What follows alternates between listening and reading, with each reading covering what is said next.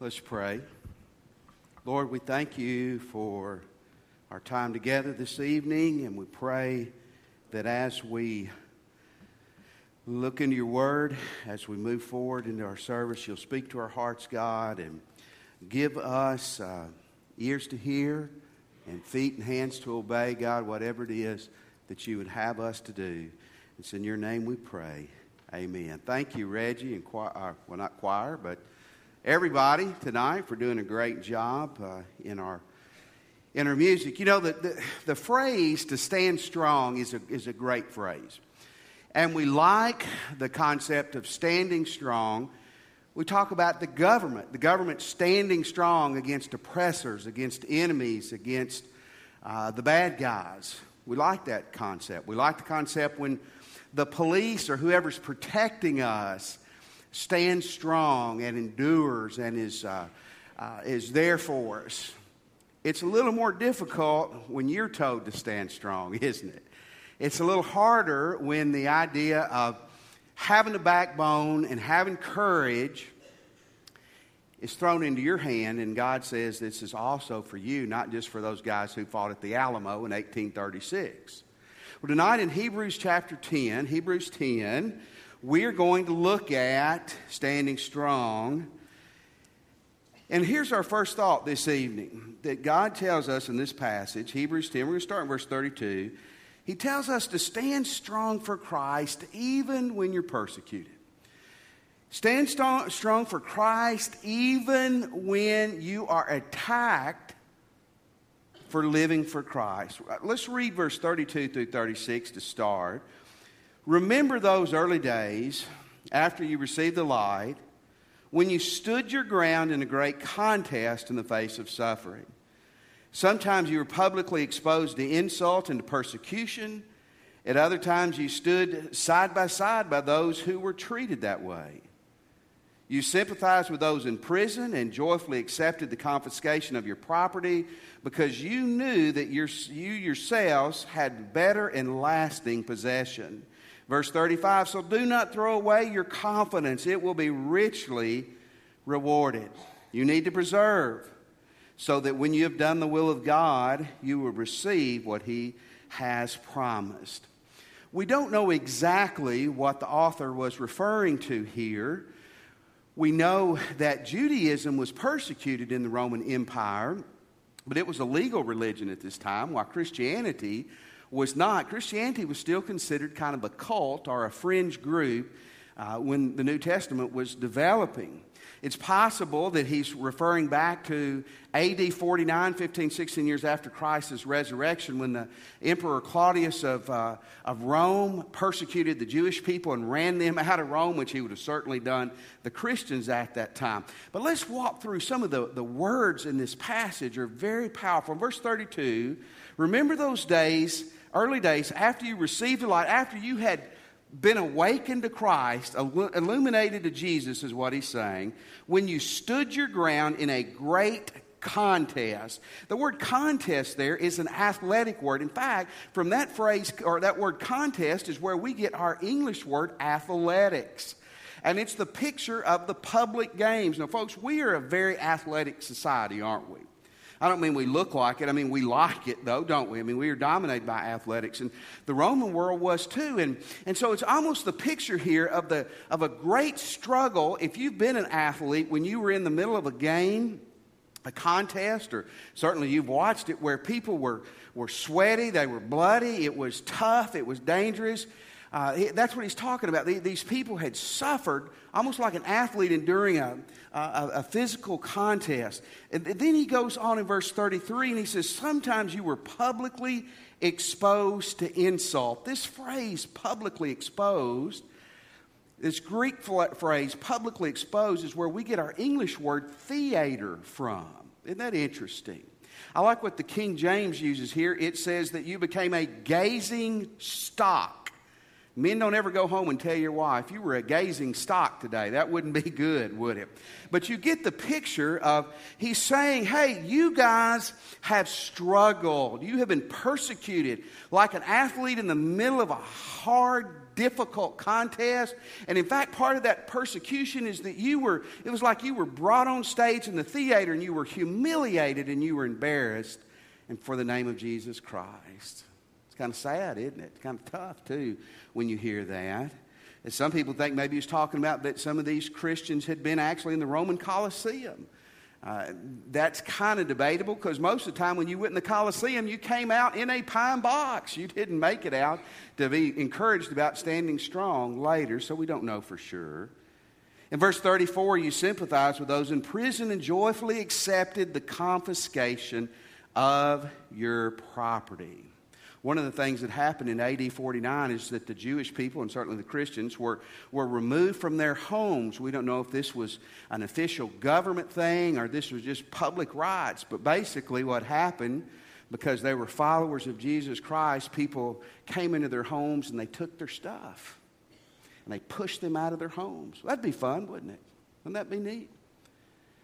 That's the background that he's writing in, and that's the people he is talking to originally. These people, because they had followed Jesus Christ, had taken it on the chin a lot. Let me give you some not so good news, but living for Christ is still going to cost you. How many of you believe that? It really is. Um, I believe that with all my heart. We're going to see in a minute how it may and how it is certain people in the world how it is here in America today. I, I read several statistics this week that were pretty mind blowing. In fact, after the, my study for this sermon, I really felt sorry for us as Christians. Uh, it, it's, we are so insulated and isolated in America that we don't really realize what's going on around the world for our brothers and sisters in Jesus Christ. Catholic News Service put out a report in, in, in uh, end of May that said this annually about 100,000 Christians are killed because they're Christians. Do you get that? Uh, Ruston 20,000, Ruston times five are killed because they're Christians. They also estimate, they estimate in their polls that about 200 million 200 million people, because they're Christians, are denied basic human rights in our world today. And here's what else the Catholic News Service out of Rome said was that they are concerned about places like America where intolerance is growing every more uh, every day for Christians. In fact, in America, in the new, the new wave of persecution, if you're not tolerant, people are going to be intolerant towards you. You know what I'm saying? Political correctness is ruling the day. Never, never because you and I aren't getting beat up and getting kicked, forget that it's happening all over the world, though. We'll get back to us in just a second. In Egypt in March, there was a man who was a Christian who was riding through a community he was stopped by some people who thought he thought they were police.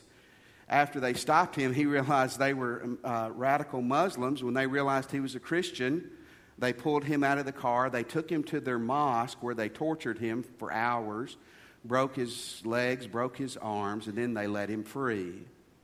A few weeks later, in Egypt, a Christian funeral was happening in the cathedral.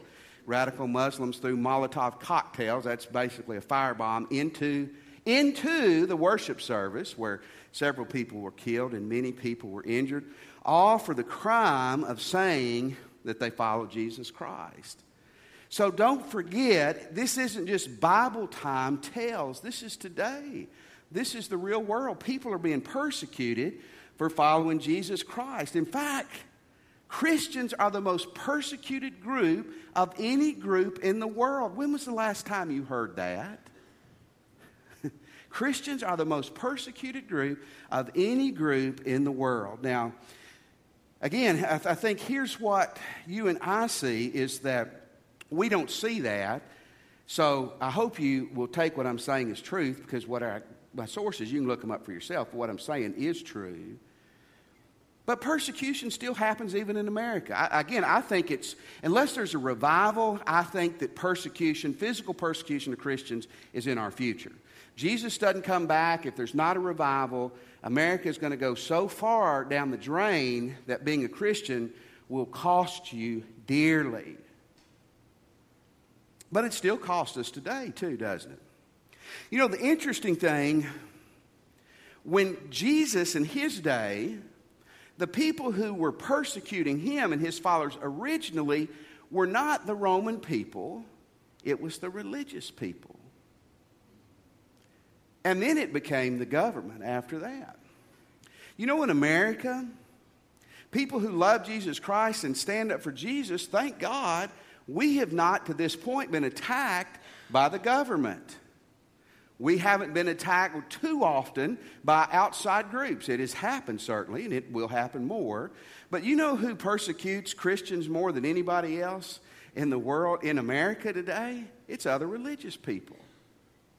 I want to talk a little bit about the persecution you receive and I receive for being a Christian. You know, I've never had a brick thrown at my head for preaching about Jesus. And you know what? I'm glad. I think that'll happen. It'll probably happen at the point where I won't be able to duck and I'll just catch it on the kisser. But it'll happen. But you know, people still persecute believers today. I wonder how many of you have ever felt persecuted because you took a strong stand for Jesus Christ. I'm not talking about being obnoxious for God or, or touting your opinions where people didn't like you. I'm talking about because you love Jesus, you stood up for what was right, you're persecuted. You know, the persecution most of us receive in America is verbal persecution, isn't it? It's slander, it's gossip, it's questioning your motives, it's undermining you. And you know, I know it's, it, listen, I'm not comparing being gossiped about or slandered to, to being put on the rack and, tw- and having your body stretched for three hours. But mother lied to me. I hope she's not watching on the internet tonight. When mama said, Sticks and stones will break your bones, but words will never hurt you, that's not true. Young people, I'm sorry if your mama told you that. She didn't tell you the truth. She's just trying to protect you as a child. Proverbs 18, Proverbs 18, verse 21, coming on the screen. It's supposed to, but here's what it says. It says basically, I'm paraphrasing, the tongue has the power of life and death in it. Did you know that? The tongue has the power of life and death. In Matthew chapter 5, verse 11 and 12, Matthew 5, 11 and 12 says, Blessed are you when people insult you. Now, why did Jesus have to say that? Why couldn't he said, Blessed are you when you get old and lose your hair? Wouldn't that be better? Blessed are you when your metabolism slows down and you just have a harder time getting weight off. No, he said, Blessed are when people insult you, persecute you, and falsely say all kinds of evil things against you. Why? Now look at that why. Because of me. Verse 12. Rejoice and be glad, because great is your reward in heaven. We'll look more at that verse in a moment. Folks, what I found out in America uh, as I looked at this this week is that really the persecution that you and I experience, if you've ever experienced it, many of you have, is, is it's the, the same kind Jesus got on the front end. It's from religious people. They like to put you on the stage. They want to expose you. They want to challenge your motives and your heart. Young people, they want to call you a phony. They want to say you're insincere. And again, that doesn't hurt as bad as a brick to the head, but you know what? You minimize gossip and slander when it's not happening to you. Amen? Amen? You do. Why, your pain doesn't hurt me that much at all. But when it's my pain, it hurts me a whole lot. I want to tell you the truth. Living for Christ, you're still going to be persecuted. Going to happen. Just depends on how it's going to happen. Here's what Jesus says keep on keeping on.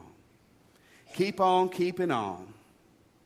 In verse 35 and 36, it says, So do not throw away your confidence, it will be richly rewarded. You need to preserve so that when you have done the will of God, you will receive what He has promised. Verse 35, when it says, do not throw away your confidence. That's your boldness and your openness. And here's what Jesus is saying When you decide, even in Ruston, you're going to love Jesus, you're going to stand up for what's right, you're going to know the Bible, you're going to live the Bible out, even in Ruston, people are going to lie about you, they're going to question your motives, they're going to say things about you, they're going to try to expose you in front of other people to make you look bad. Someday, even in America, people may be throwing bricks at your head and taking you to jail because you follow Jesus Christ. But here's what he tells us he says, let your boldness, your confidence, your openness continue. In other words, love God and love people loudly and proudly. Y'all are really quiet tonight. You're going to be persecuted. I wish Jesus would have said, find you a nice place in Antarctica, make sure it has a heater, and enjoy the rest of your life. But he says, no, dig in and love loudly. Stand strong even when you're persecuted. Here's the second thing he says that I think is very important stand strong with those who are being persecuted. When people around you are getting kicked, you stand up for them. Verse 33 Sometimes you were publicly exposed. You were put, put on stage to insult and persecution. Other times you stood side by side with those who were so treated, side by side literally means you were a companion with them. Verse 34 you sympathized with those in prison. Prisons in Jesus' day and Paul's day were terrible. Not that prison is a nice place to be this evening, but they were really bad then. And, and to a large extent, a, a convict, an inmate, was dependent on other people for, for almost their, their basic necessities. I mean, the, the prison might give them a little food and a little water. And so it was people like you and me who would go to the jail to meet their needs and take care of them. The only problem was when you went to the jail and you identify yourself with Andy Johnson, the preacher, you get identified with Andy Johnson, the preacher. You get identified with the criminal that you're going to go see. So, in other words, going to the jailhouse was dangerous. And here's what he said He said, Man, you were there for these people. When other people were persecuted, you didn't hide, you didn't dig a hole, you didn't say, We've been there, it's their time now. we'll stand back. In fact, I've been praying that will happen to some of them. Amen. He said, No, you were a companion with them. You know, someday, again, in our country, you may be sent to jail for preaching Jesus Christ. It may happen. I really believe in the next 10 years, without revival in our country, certain things in the Bible are going to be challenged at the highest level in our country. That if we say these things, it will be considered hate speech. You ready to come see me in jail? Because I promise you, I'm going to say what the book says. I'm going to say it. And you better come see me. And I want a lot of sweets because I won't be getting that. You know, I want cakes, candies, things like that. You ready, you ready to go to court and defend your Sunday school teacher because somebody told the police that the president or the Supreme Court was wrong on their position and that's against the law in America in 10 years? You ready to go support them in court? I hope so. But let's, let's backtrack to today. It's easy, it's easy to say, while if they're fixing to hang Dorman, I'll go and tie shoes for him while he's up there on the hangman's thing. Because that's not reality, is it?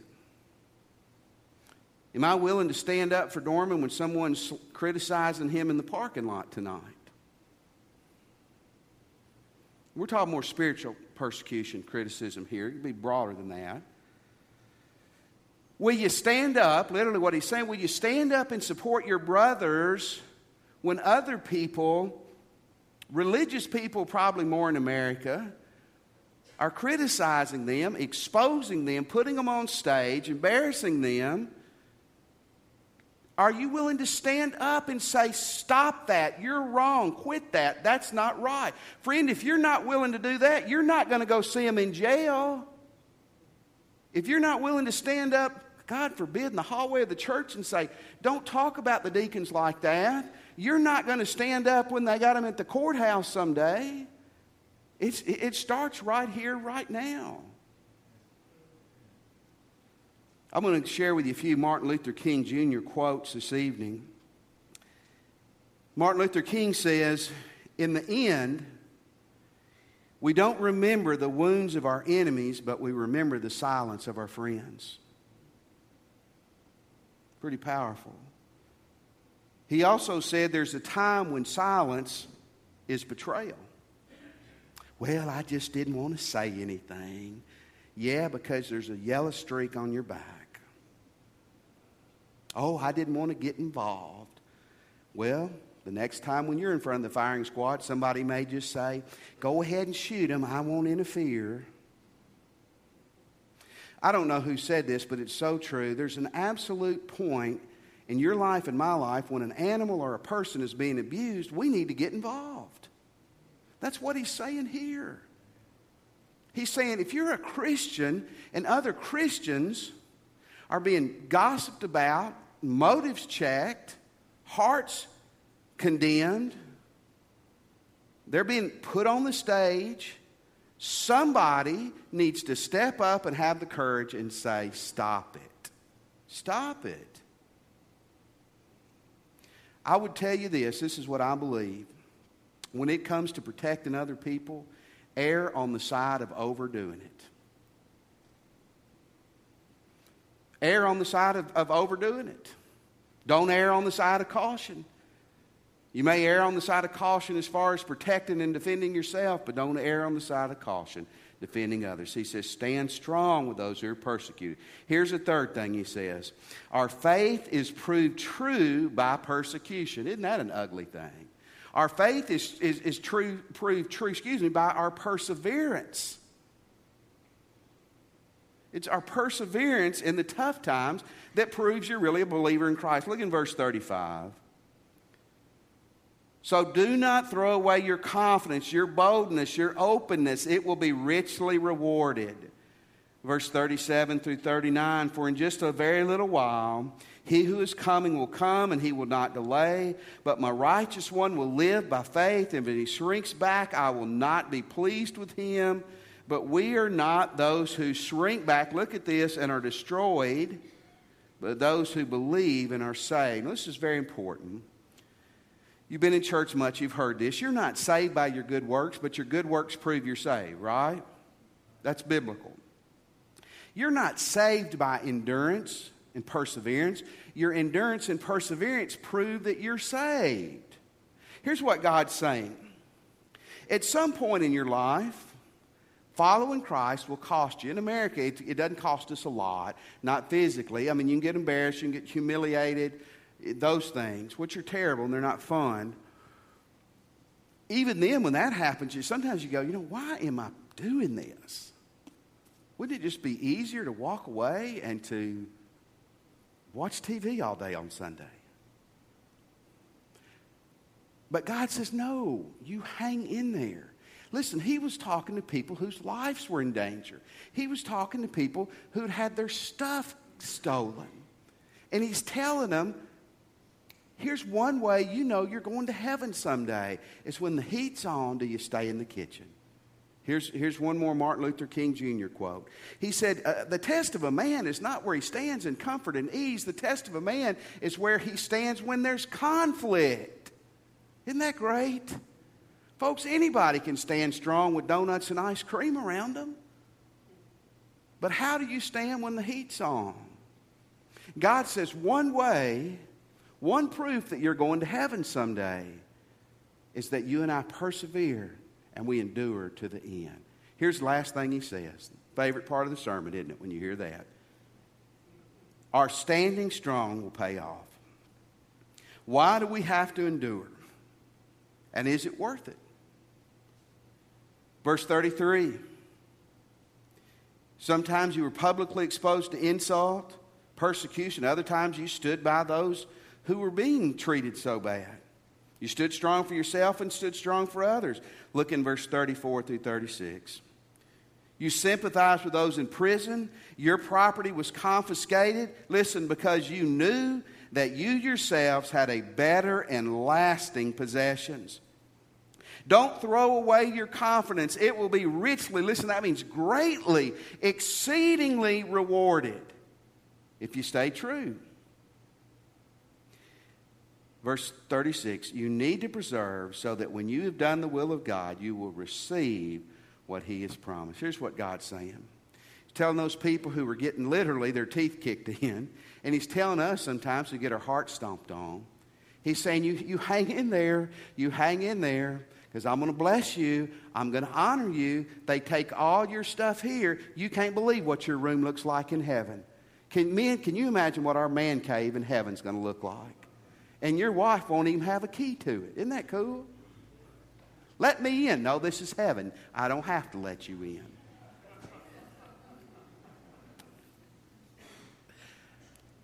God says, stay true. Stay true. It's worth it here and it's going to be worth it there. Let's go back to that Matthew 5 12 and 13 passage. When Jesus says, Blessed are you extremely blessed is what that means. When people insult you, persecute you, and say all kinds of evil things against you because of me. Look in verse 12. Rejoice and be glad because great is your reward in heaven. By the way, this is the same thing they've been doing to people who followed me for many, many, many years. You see, God says, I want you to stay true. I want you to stay true and a hundred years from now, I guarantee you, you'll believe that it's worth it. There's a group called the Open Doors Ministry. Open Doors Ministry studies martyrdom and persecution of Christians throughout the world.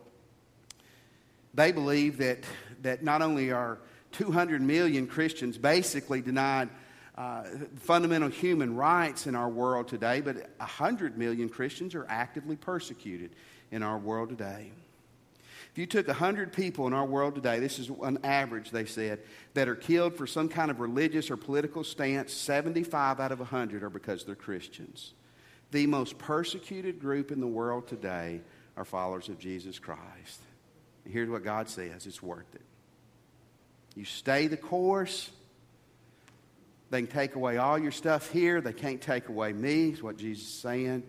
And I promise you, the day you walk into heaven, you'll realize it's worth it. Folks, if we could talk to today, if we could talk to some of those people who died for following Jesus, I promise you, every one of them would say, Stay true. You can't believe what's waiting for you on the other side. This evening, here's my challenge couple of challenges. One, you want to join our church, you're not a member, we would love for you to. You can come in a moment down the aisle, we'll help you do that. You can join us this evening. Maybe you're here tonight as a Christian, maybe you're one of two things. One, maybe, maybe you're getting some persecution right now. I want to challenge and encourage you stay strong. Come talk to me. Come talk to one of your ministers. Let us love on you. Let us help you. Stay strong. Here's the second thing. Some of you are Christians. You're not catching any flack. You know why? Because you're not living very loud. You got your light under a bushel. You're sneaking around for Jesus. Let it go, friend. Let the world know you're following Jesus. You'll catch some flack, but that's probably proof that you're really living for Jesus. Christian, where you're standing or at the altar, make a fresh commitment to Christ. And if you're here tonight and you're not a Christian, in just a moment when we give the invitation, would you come and give your life to Christ? Let's stand, and Wade's going to lead us in a song. As we sing, we challenge you to respond.